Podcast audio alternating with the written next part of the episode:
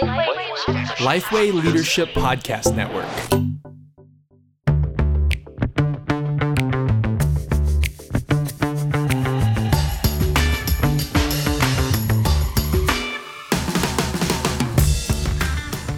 G'day, I'm Scott Sanders. And I'm Madeline Galea. Welcome to The One Thing, a podcast designed to give you one solid, practical tip for gospel centered ministry each week. Now, Maddie, there was a little bit of banter about shoes. You know, last time I was on the visual, you know, One Thing podcast, I wore sneakers, and uh, Tom, our, our producer, wasn't very happy. I've put on better shoes today. They're, they're, they're looking good. They're nice shoes. Um, so, the visual element, guys, I'm still getting used to it. Let's just say I much prefer to come to you just with the uh, with the audio. Can people give feedback in the comments? no, they can't give feedback.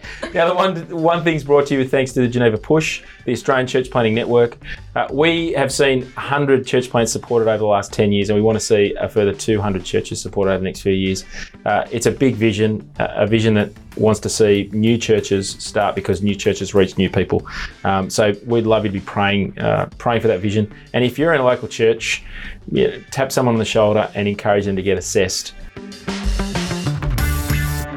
Today's episode of The One Thing is going to be focusing uh, not on church planting, uh, but on uh, on revitalisation. And we've got Brian Vaatstra. So, uh, Brian, welcome uh, to, Thank the, you. to The One Hi. Thing. Hi, guys. We're going to be focusing on revitalisation, but but Brian could equally talk about church planting as well. I I met Brian um, when I first started Geneva Push, sort of uh, 10, 11 years ago, at a Vision 100 conference in Tassie. uh, in Tassie, uh, in Homa, in Kingston Church. So the the Vision 100 network. Tell us just a little bit about that, Yeah. and uh, and also why you're so passionate about planting. Uh, a bit of background. I, when I first went to Tassie, it was my first charge down there, and uh, I thought actually I need someone to help me, you know, sort of mentor me and so on. And I uh, phoned around, and uh, people said, "Oh, what about this guy David Jones?" And so we hooked up.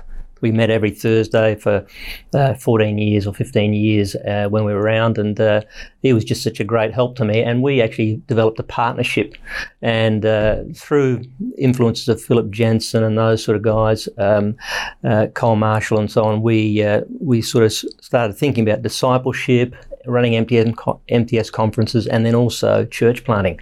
And we decided, well, let's see if we can plant some churches together.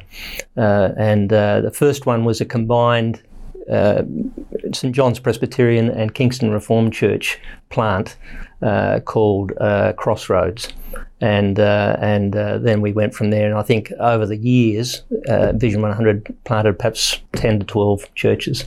Uh, and so, what made that partnership work well uh, between Kingston Reformed Church and the Prezzies? Uh, well, it was a partnership, first of all, of the leaders, David Jones and I. We just really um, uh, fed off each other, encouraged each other, prayed together, and had this common vision.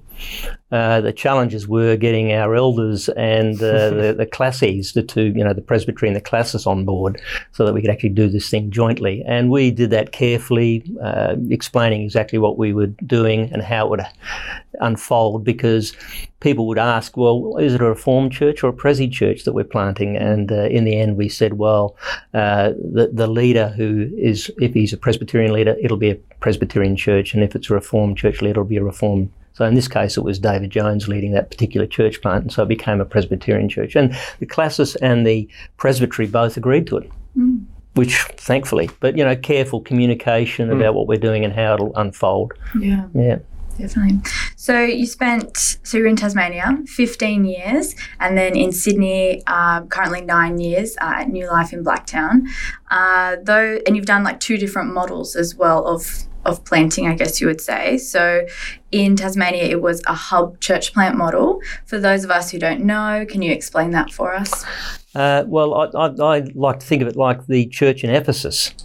You have Paul going to Ephesus, and then from that, he's got a training centre, and then he shoots off like a strawberry plant, lots of uh, church plants off from Ephesus. And that's, you know, that was the sort of model that uh, I was looking at. And the, the hub has some real good advantages in that you actually can share resources, administrative resources. You can support uh, the church plants financially for a period of time.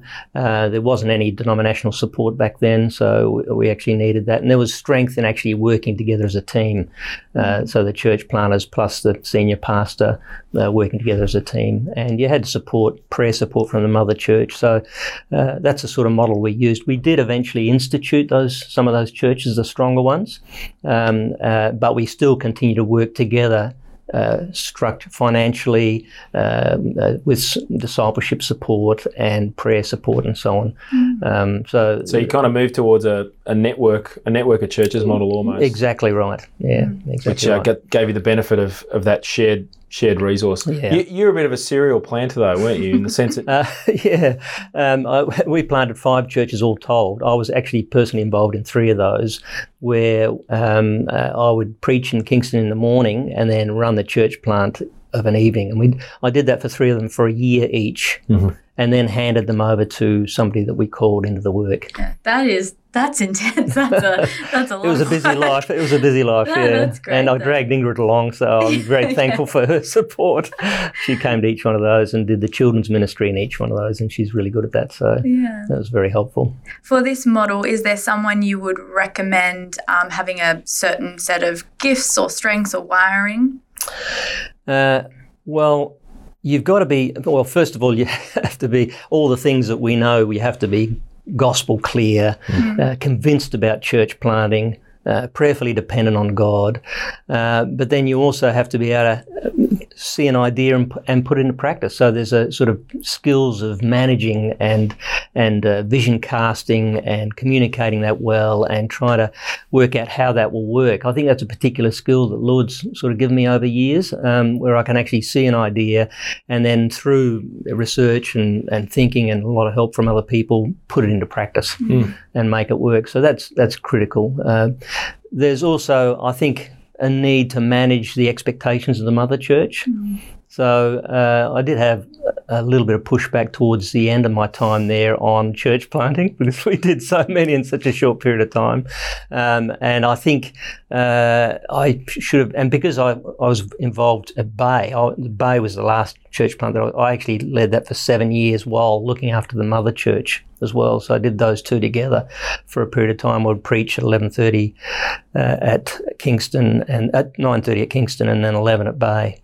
So, so I think I robbed Peter to pay Paul a bit. It wasn't a real, real good thing. I probably should have called somebody into that work, um, but it was hard to find people, and I really enjoyed the planting work as well. So, uh, and Bay grew nicely through that time.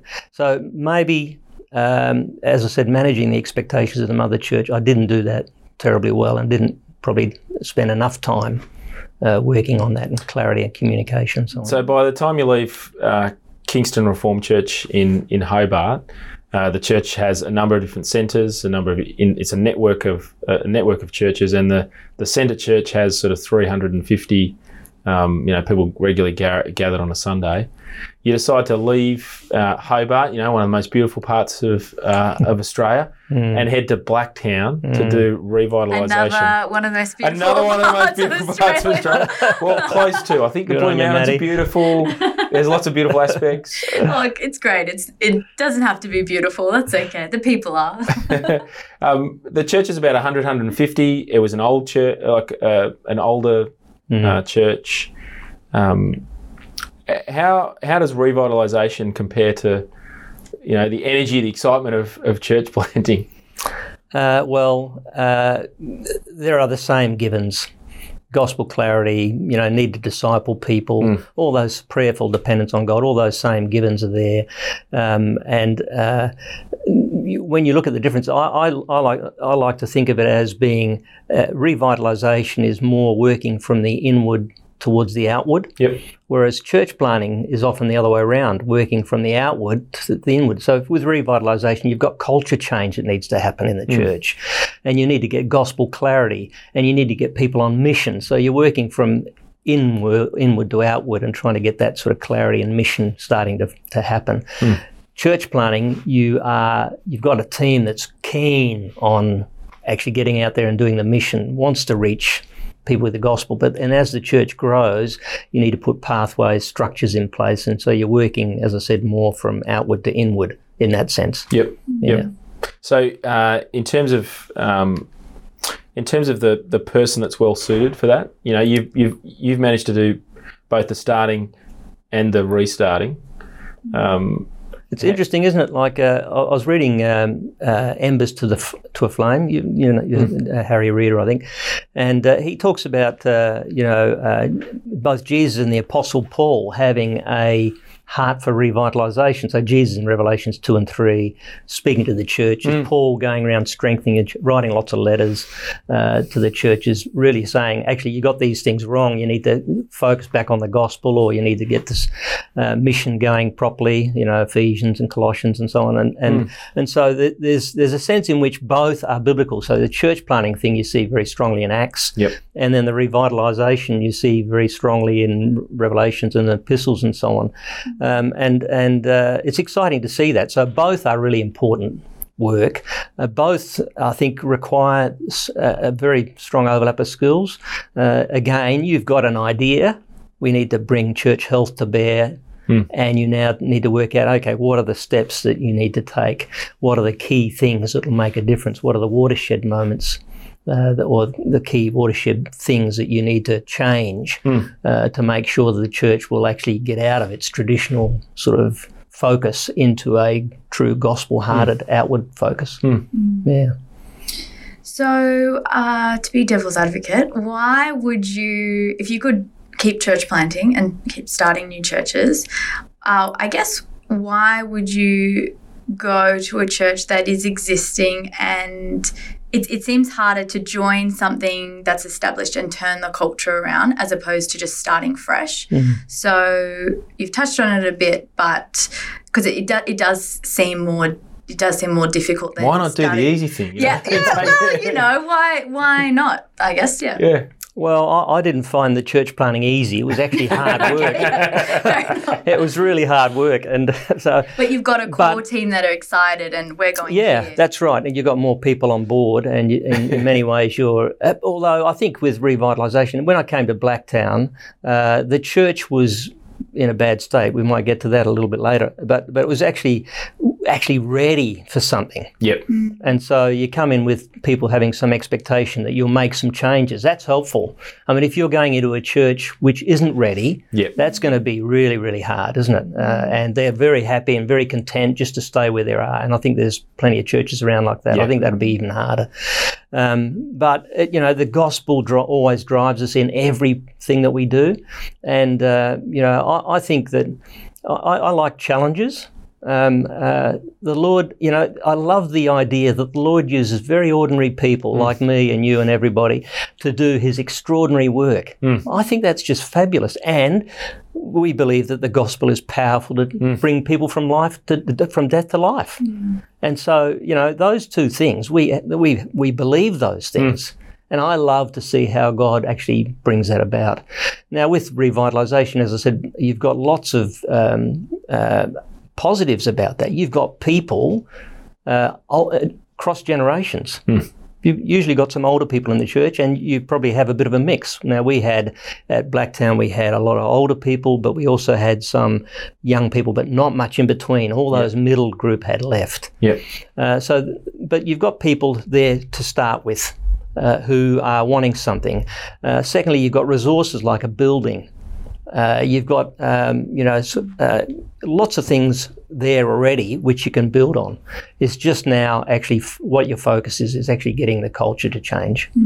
And um, I think I was called there. That's the other reason. so they called me in our system. A church calls you to a to a place, and uh, so you think, okay, you weigh up where is the greatest need. Yeah.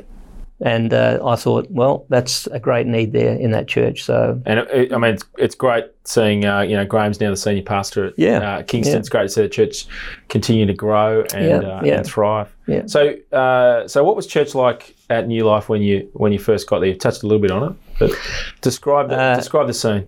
Yeah, so so it had been in decline for maybe the last 25 years. It, it was a church of about 600. It was the biggest church in our denomination.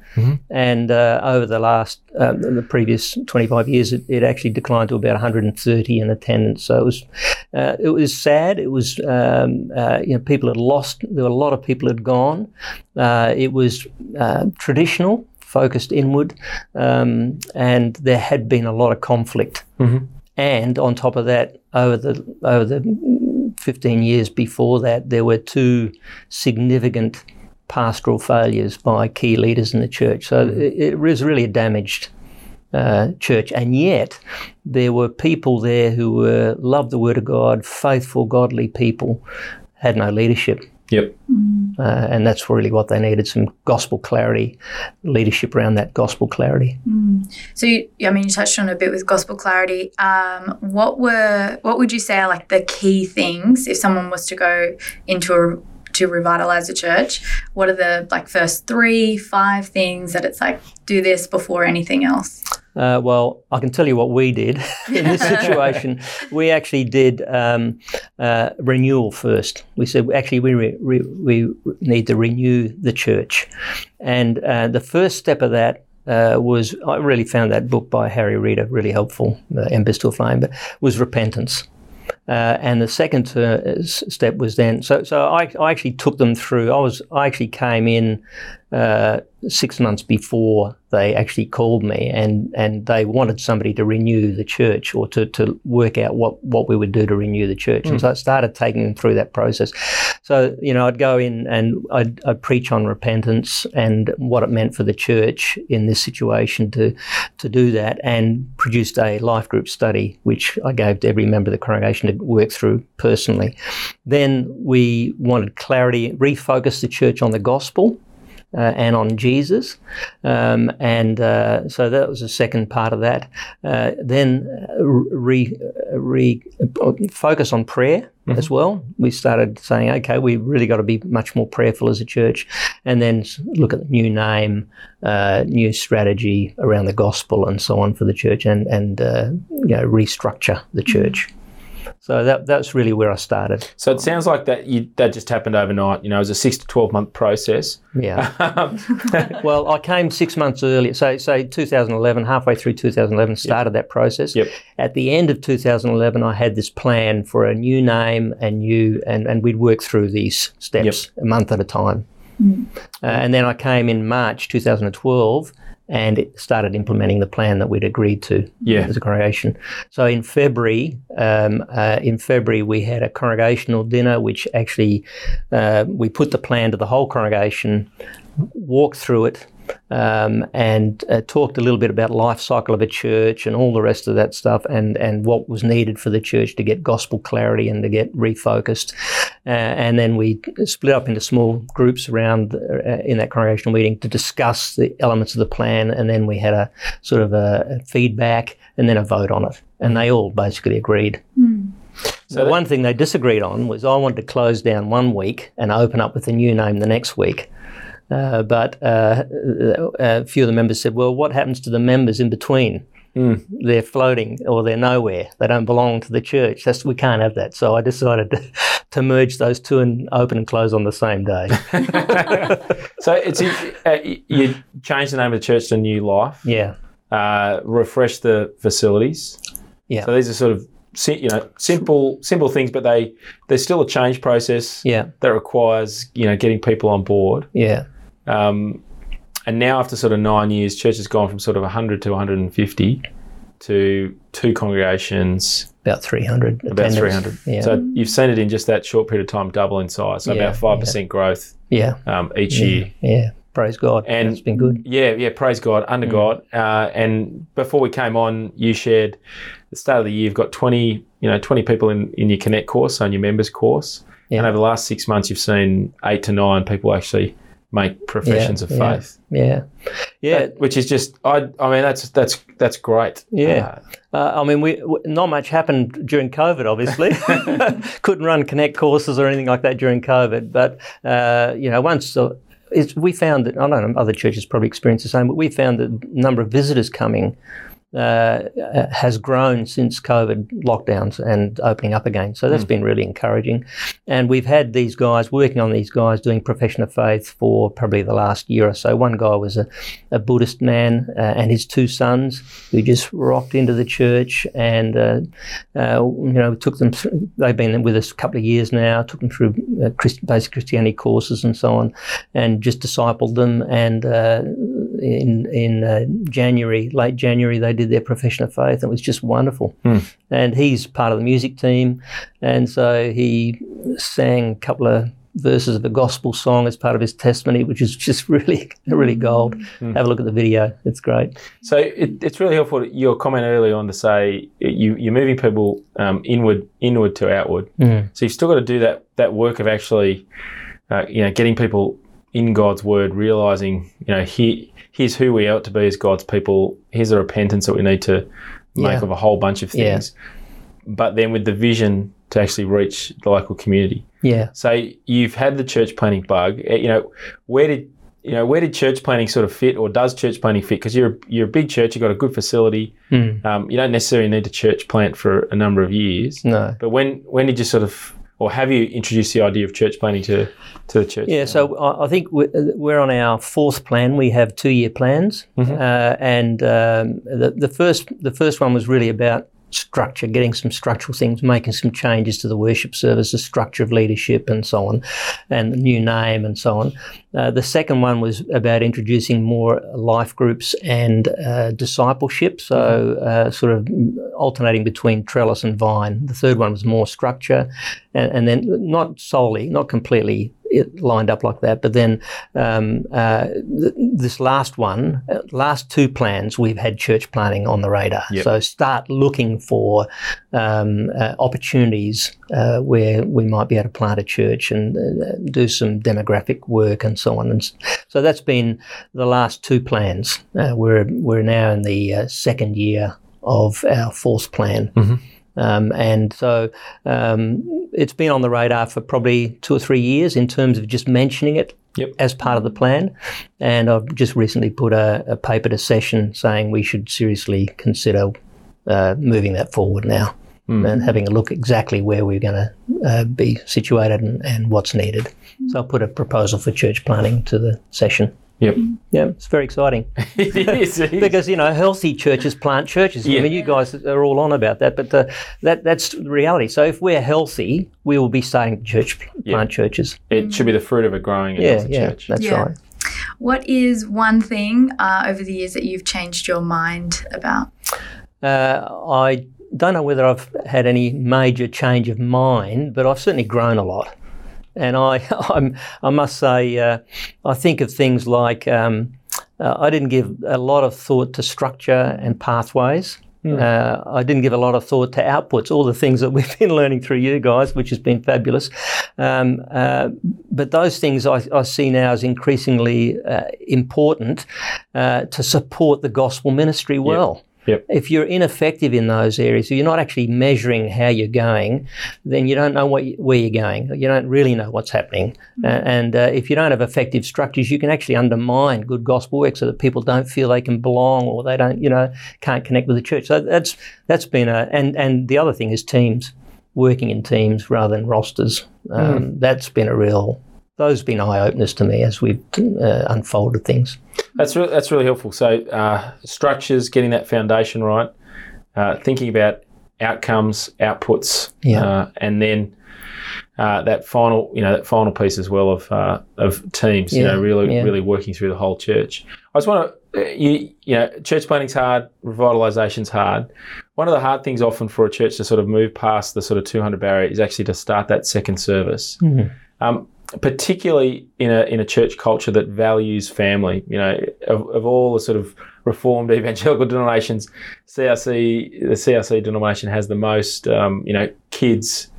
Uh, you know, kids continuing on or reta- being retained. You know, that's the sort of stat. Uh, how hard? How hard was it, or what are some, you know, steps, advice you can give for the pastor who, in order to grow, needs to sort of split that morning service into a, a second service?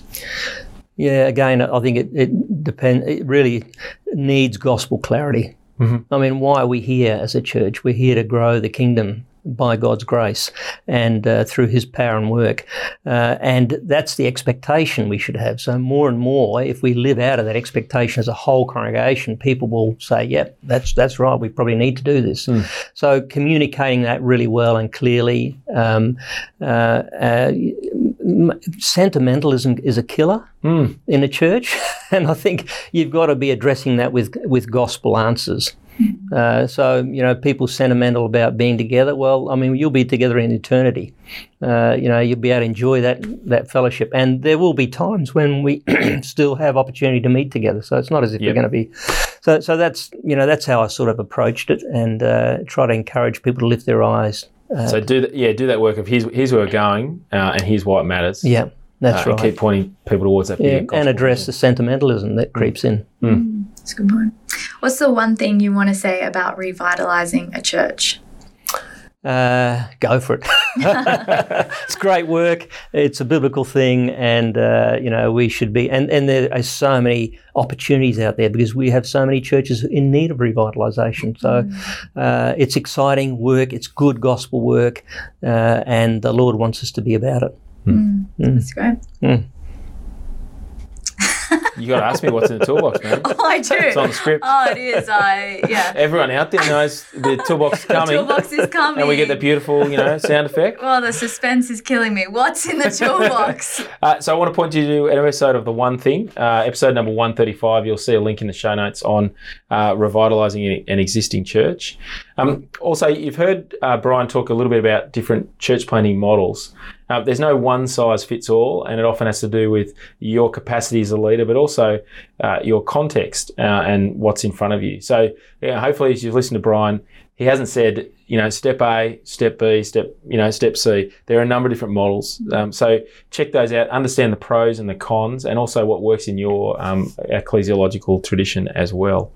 Uh, and then um, I, I know, looking, you know, I've, I've read the sort of uh, the pa- the paper on on New Life's revitalisation. You found Vine Project quite a helpful, you I know, tool. Yeah. Um, there's particular aspects of that, you know, the phase reforming your own personal culture.